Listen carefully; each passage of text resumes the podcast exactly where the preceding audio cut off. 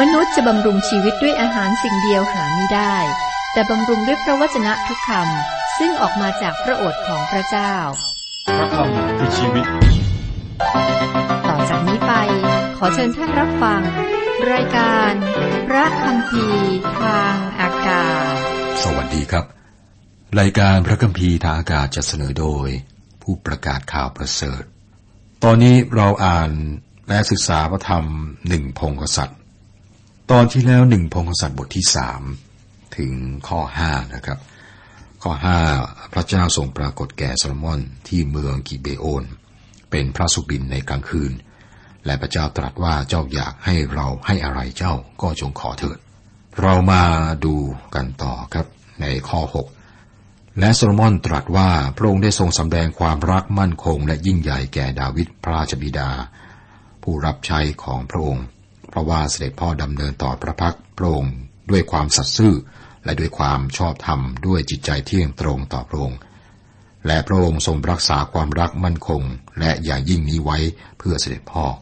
และได้ทรงประทานบุตรชายคนหนึ่งแก่เสด็จพ่อให้นั่งบนราชบัลลังก์ของท่านในวันนี้โซโลมอนยอมรับว่าพระองค์ปกครองพระที่นั่งของดาวิดยอมรับว่าพระองค์ขาดความสามารถสำหรับหน้าที่นี้ครับ ข้อเจ็ดข้อแปดข้าแต่พระเยโฮวาพระเจ้าของข้าพระองค์ ถึงแม้ว่าข้าพระองค์เป็นแต่เด็ก บัดนนี้พระองค์ทรงกระทำให้ผู้รับใช้ของพระองค์เป็นกษัตริย์แทนดาวิดเสด็จพ่อของข้าพระองค์ ข้าพระองค์ไม่ทราบว่าจะเข้านอกออกในอย่างไรถูก และผู้รับใช้ของพระองค์ก็อยู่ท่ามกลางประชากรของพระองค์ ผู้ซึ่งพระองค์ทรงเลือกไว้เป็นชนชาติใหญ่ ซึ่งจะนับหรือคำนวณประชาชนก็ไม่ได้ โซโลมอนทรงถือว่าประสบการณ์ของพระองค์นะเป็นแต่เด็ก ทรงรู้สึกไม่สามารถปกครองชนชาติใหญ่นี้ครับเป็นบทเรียนสอนใจเราครับ เราควรยอมรับความจริง เพื่อเราจะอยู่ในฐานะที่พระเจ้าสามารถช่วยเราได้ ข้อ 9 เพราะฉะนั้นขอพระองค์ทรงประทานความคิดความเข้าใจแก่ผู้รับใช้ของพระองค์เพื่อจะวินิจฉัยประชากรของพระองค์เพื่อข้าพระองค์จะประจักษ์ในความผิด แผ่ระหว่างดีและชั่ว เพราะว่าผู้ใดเล่าจะสามารถวินิจฉัยประชากรใหญ่ของพระองค์นี้ได้โซโลมอนได้ทูลขอความเข้าใจ ที่จะวินิจฉัยประชากรของพระเจ้า พระองค์ทรงขอสติปัญญาทางการเมือง พระองค์ทรงต้องการเป็นรัฐบุรุษ ต้องการทราบถึงการวินิจฉัยและการปกครองประชากรเหล่านี้ และตัดสินใจเรื่องสำคัญของชาติ พระองค์ไม่ได้ขอ วิจารณญาณฝ่ายวิญญาณ นี่คือสิ่งที่เราต้องเห็นชัดเจนครับ ในพระธรรมสุภาษิตและพระธรรมปัญญาจารย์ซึ่งโซโลมอนเขียนขึ้น เราจะพบสติปัญญาที่จะนำเราในการใช้ชีวิตในโลกนี้ สุภาษิตเป็นหนังสือที่ดีสำหรับคนหนุ่มที่เริ่มต้นชีวิตของเขาเอง แม้ว่าในพระธรรมบทเพลงโซโลมอนพระองค์ได้เปิดเผยถึงความเข้าใจฝ่ายวิญญาณ เมื่อวัยชราครับ เมสีต่างชาติของพระองค์ได้ชักชวนพระองค์ให้ละทิ้งพระเจ้าโซโลมอนไม่ได้ทรงอธิษฐานขอสติปัญญาฝ่ายวิญญาณ พระองค์ได้ทรงอธิษฐานขอสติปัญญาทางการเมือง และพระเจ้าประทานสิ่งนี้แก่พระองค์ครับคำอธิษฐานของโซโลมอนได้รับคำตอบข้อ 10 ข้อ 11 ที่โซโลมอนทูลขอเช่นนี้ก็เป็นที่พอพระทัยพระเจ้า พระองค์จึงตรัสกับโซโลมอนว่า พราะเจ้าได้ขอสิ่งนี้และไม่ได้ขอชีวิตยืนยาวหรือความมั่งคั่ง หรือชีวิตของบรรดาศัตรูของเจ้าเพื่อตัวเจ้าเอง แต่เจ้าขอความเข้าใจเพื่อตัวเจ้าเองเพื่อให้ประจักษ์ว่าสิ่งใดถูกต้องและเป็นธรรมโซโลมอนทรงต้องการการตัดสินใจที่ฉลาด นี่เป็นเรื่องที่สำคัญครับ ข้อ 12 ดูเถิดเราจะกระทำตามคำของเจ้า ดูเถิด เราให้จิตใจอันประกอบด้วยปัญญาและความเข้าใจ เพื่อว่าจะไม่มีใครที่เป็นอยู่ก่อนเจ้าเหมือนเจ้า และจะไม่มีใครที่ขึ้นมาภายหลังเจ้าเหมือนเจ้ากษัตริย์โซโลมอนเป็นนักปกครองที่ฉลาดซึ่งโดดเด่น เมื่อเราอ่านพระธรรมสุภาษิตและพระธรรมปัญญาจารย์ เราจะพบสติปัญญามนุษย์ในระดับสูงนะครับ พระเจ้าประทานสติปัญญาแก่โซโลมอนในพระธรรมเหล่านี้ทำให้เห็นชัดว่าสติปัญญาของมนุษย์ธรรมดาไม่เพียงพอที่จะจัดการกับปัญหาของชีวิตครับ ข้อ13 14เราจะให้สิ่งที่เจ้าไม่ได้ขอแก่เจ้าด้วย ทั้งความมั่งคั่งและเกียรติยศ เพื่อว่าตลอดวันเวลาทั้งสิ้นของเจ้าจะไม่มีกษัตริย์องค์อื่นเปรียบเทียบกับเจ้าได้ และถ้าเจ้าจะดำเนินตามทางของเรา รักษากฎเกณฑ์ของเราและบัญญัติของเรา ดังดาวิดบิดาของเจ้าได้ดำเนินนั้น เราก็จะให้วันเวลาของเจ้ายืดยาว มาตรฐานที่นี่คือดาวิดนั่นคือมาตรฐานของมนุษย์ และไม่ได้สูงมาก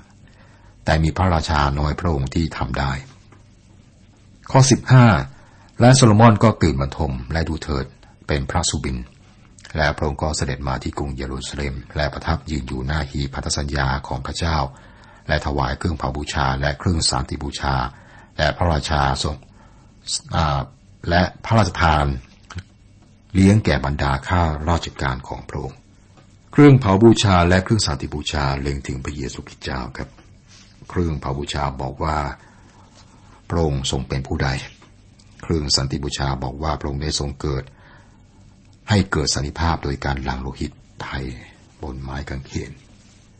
องค์พระคิดสามารถนำเราสู่ความสัมพันธ์ที่ถูกต้องกับพระเจ้า พระผู้ไทยหลังโลหิตไทยของพระองค์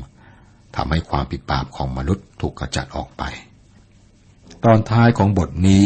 เราเห็นตัวอย่างของสติปัญญา ของดาวิดพระองค์ทรงให้คำตอบที่ฉลาดต่อปัญหาที่ยากครับ มีหญิงสองคนสองคนนี้เป็นโสพีนี และมีลูกคนหนึ่ง แต่ละคนก็อ้างว่าเด็กนั้นเป็นลูกของพวกเธอครับ เถียงกันใหญ่ แล้วก็นำปัญหามาทูลโซโลมอนขอการตัดสิน เราจะแก้ปัญหาอย่างไรครับ เราจะดู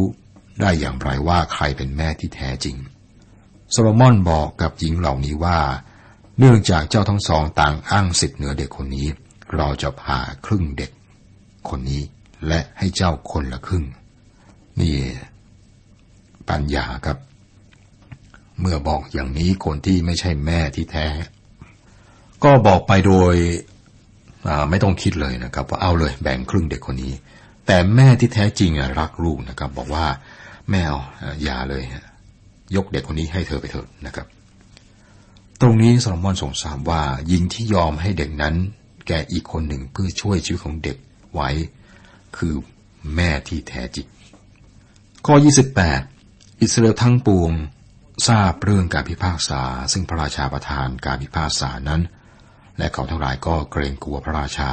เพราะเขาทั้งหลายประจักษ์ว่าพระสติปัญญาของพระเจ้าอยู่ในพระองค์ที่จะทรงวินิจฉัยให้ความยุติธรรม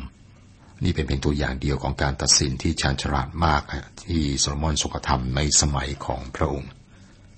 บทที่สี่ครับ ข้าราชการผู้ใหญ่เจ็ดคนของโซโลมอน บทนี้โซโลมอนนำประเทศชาติเจริญถึงจุดสูงสุด สิ่งที่เด่นชัดในอาณาจักรของพระองค์คือความสงบและความเจริญรุ่งเรือง ความสงบสุขคือสิ่งที่เราต้องการ โซโลมอนทรงเป็นเจ้านายแห่งความสงบสุข และกษัตริย์ดาวิดทรงเป็นนักรบนะครับ แต่อย่างไรก็ตามความสงบสุขที่โซโลมอนนำมานี้ครับเกิดขึ้นได้เพราะดาวิดมีบทเรียนฝ่ายวิญญาณสำหรับเราด้วยนะครับ คือเราชอบคิดว่าพระเจ้าทรงยกโทษความบาปตามอารมณ์ของพระองค์ไม่ใช่นะครับ มีการต่อสู้มากและต้องเสียเครื่องบูชาใหญ่เลือต้องหลัง ออกเพื่อเราจะได้รับการยกโทษบาป องค์พระคิดทรงสร้างสันติภาพโดยโลหิตไทยของพระองค์บนไม้กางเขน ผู้เชื่อศรัทธาเข้าสู่สันติภาพได้โดยทางโลหิตไถ่ของพระองค์เท่านั้นครับ บทที่สี่ข้อหนึ่งถึงข้อหกพระราชาโซโลมอนเป็นกษัตริย์เหนืออิสราเอลทั้งสิ้น และคนต่อไปนี้เป็นข้าราชการผู้ใหญ่ของพระองค์ คือ อาซาริยาบุตรซาโดเป็นปุโรหิต เอลีโฮเรฟและอหิยาบุตรชิชาเป็นราชเลขา เยโฮชาฟาดบุตรอาหิรุตเป็นเจ้ากรมสารบัญ เบนยาบุตร เยโฮยาดาเป็นผู้บัญชากองทัพ ซาโดกและอบิยาธาเป็นปรหิต อาซาริยาบุตรนาทันเป็นหัวหน้าข้าหลวงสบุตรบุตรนาทันเป็นปรหิต และเป็นพระสหายของพระราชา อาหิชาเป็นเจ้ากรมวัง และอโดนิรัมบุตร อับดาเป็นผู้ควบคุมคนที่ทำงานโยธา ข้อแรกแรกๆของบทนี้ครับมีรายชื่อข้าราชการผู้ใหญ่ของโซโลมอน บางคนก็เป็นราชโอรสของกษัตริย์ดาวิด บางคนก็มาเป็นผู้ใกล้ชิดนะครับ อาซาริยาที่บอกถึงในข้อสองนี้ครับอาจจะเป็นราชโอรสของนาทัน ซึ่งเป็นโอรสของดาวิดหรือเป็นลูกชายของนาทันผู้เผยพระชนะนะครับเป็นได้ทั้งสองอย่างหรือสองหรืออย่างใดอย่างหนึ่งนะครับ ข้าหลวงสิบสองคนของโซโลมอนข้อเจ็ดโซโลมอนทรงมีข้าหลวงสิบสองคนอยู่เหนืออิสราเอลทั้งปวง เป็นผู้จัดหาสเสบียงอาหารสำหรับพระราชาและสำหรับพระราชพระราชสำนัก ข้าหลวงคนหนึ่งจัดหาสเสบียงอาหารสำหรับเดือนหนึ่งในหนึ่งปี โซโลมอนมีข้าหลวงสิบสองคน แต่ละคนก็มาจากเผ่าหนึ่งของอิสราเอลครับ อิสราเอลก็มีสิบสองเผ่า คนละเผ่าก็สิบสองคน พวกเขาก็รับผิดชอบเสบียงอาหารที่จำเป็นสำหรับพระราชาและพระราชสำนัก นี่ก็คือวิธีการเก็บภาษีของโซโลมอน ความยิ่งใหญ่ของประเทศข้อสิบไม่ไม่ใช่ครับขอโทษ ข้อยี่สิบยี่สิบเอ็ด คนยูดาห์และคนอิสราเอลนั้นมีจำนวนมากมายดังเม็ดทราย ชายทะเลเขาทั้งหลายกินและดื่มได้มีจิตใจเบิกบาน และโซโลมอนทรงปกครองเหนือพระราชอาณาจักรทั้งสิ้น ตั้งแต่แม่น้ำยูเฟรติสไปจนถึงแม่ถึงแผ่นดินฟิลิเตีย และถึงพรมแดนอียิปต์เขาทั้งหลายถวายส่วยอากรและปฏิบัติโซโลมอนตลอดวัยเวลาแห่งพระชนชีพของพระองค์นี่เป็นช่วงเวลาแห่งความเจริญรุ่งเรืองอย่างมากและความสงบสุขอย่างยิ่ง สงครามสิ้นสุดแล้ว มีเหลือเฟือสำหรับทุกคน ข้อ 25 ยูดาและอิสราเอลก็อยู่อย่างปลอดภัย ทุกคนก็นั่งอยู่ใต้ ซุ้มองุ่นและใต้ต้นมะเดื่อของตน ตั้งแต่เมืองดาน กระทั่งถึงเมืองเบเออร์เชบา ตลอดวันเวลาของโซโลมอน มีหลายสิ่งที่เราต้องสนใจที่นี่นะครับ นี่เป็นช่วงเวลาของความมั่นคงปลอดภัย เป็นสิ่งที่เราไม่มีในโลก ในปัจจุบันนะครับ ในอิสยาห์บทที่ 57 ข้อ 21 บอกว่าไม่มีสันติสุขแก่คนอาธรรม แต่สันติสุขจะเกิดขึ้นบนโลกเมื่อองค์สันติราชเสด็จมา ในสมัยกษัตริย์โซโลมอนครับ ข้อนี้บอกว่าทุกคนนั่งอยู่ใต้ซุ้มองุ่นและใต้ต้นมะเดื่อของตน นี่บอกเราว่าทุกอย่างทุกคนนะครับอยู่อย่างสุขสบายบนที่ดินของตนเอง มัน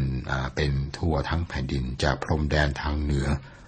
จนถึงพรมแดนทางใต้ตลอดสมัยของโซโลมอนข้อ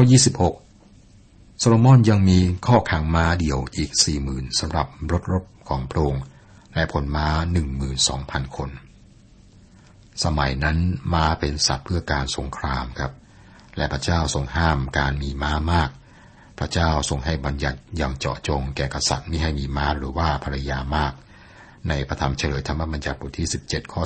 16 แต่ว่าอย่าให้ผู้นั้นมีม้าของตนเองมากเกินไป หรือเป็นเหตุให้ประชาชนกลับไปอียิปต์เพื่อจะมีม้ามากๆ เพราะพระเจ้าได้ตรัสกับท่านทั้งหลายแล้วว่าเจ้าทั้งหลายจะไม่ได้กลับไปทางนั้นอีกเลยโซโลมอนได้ทรงมีม้าและภรรยามากมาย พระองค์มีข้องม้าทั่วประเทศ พระองค์ไม่เชื่อฟังพระปัญญาของพระเจ้านะครับ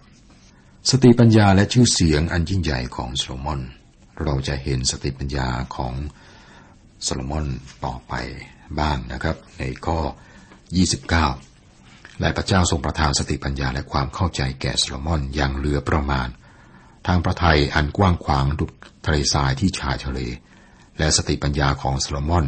ล้ำกว่าสติปัญญาทั้งสิ้นของชาวตะวันออก และกว่าบรรดาสติปัญญา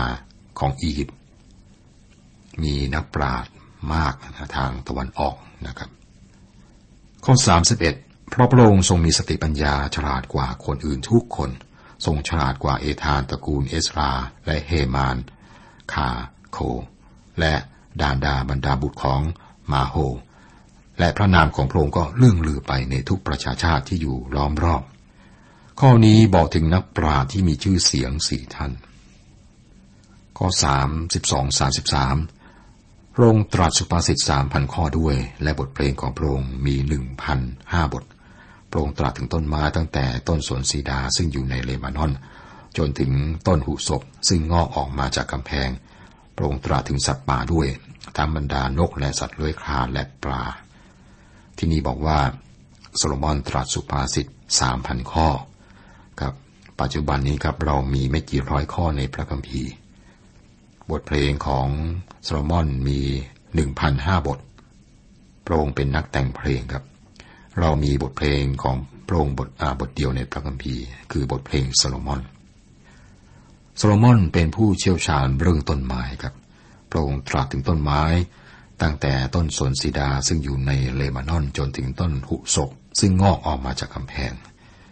ต้นหุสบเป็นต้นไม้เล็กๆ ที่งอกบนหิน นอกจากนี้ครับโซโลมอนก็ยังเป็นนักสัตวศาสตร์ด้วย พระองค์ตรัสถึงสัตว์ป่าด้วย ทั้งบรรดานกและสัตว์เลื้อยคลานและปลา พระองค์ตรัสถึงสิ่งเหล่านี้ เพราะว่าพระองค์ได้ทรงศึกษาสิ่งเหล่านี้ และก็เชี่ยวชาญในเรื่องเหล่านี้ ข้อ 34 และคนมาจากชนชาติทั้งหลายเพื่อฟังสติปัญญาของโซโลมอน และมาจากบรรดาพระราชาแห่งแผ่นดินโลกผู้ได้ยินถึงสติปัญญาของพระองค์โซโลมอนทรงมีชื่อเสียงทั่วโลกเพราะสติปัญญาของพระองค์และมีคนมาฟังพระองค์นะครับ ปัจจุบันนี้ในพระคัมภีร์เรามีหนังสือของโซโลมอน คือพระธรรมสุภาษิตนะที่พระองค์ได้แต่งขึ้น สุภาษิตเหล่านี้มีประโยชน์อย่างยิ่งสำหรับคนหนุ่มที่เริ่มเป็นผู้ใหญ่นะครับ น่าสนใจน่าอ่านมาก ในสุภาษิตนี้นะครับ สามารถนำทางชีวิต ให้คนหนุ่มในการดำเนินชีวิต ในธุรกิจหน้าที่การงานด้วย พระเจ้าให้รายละเอียดอย่างมากแก่เราในเรื่องของการดำเนินชีวิต เรื่องการค้าขายและก็การดำเนินชีวิตในสังคม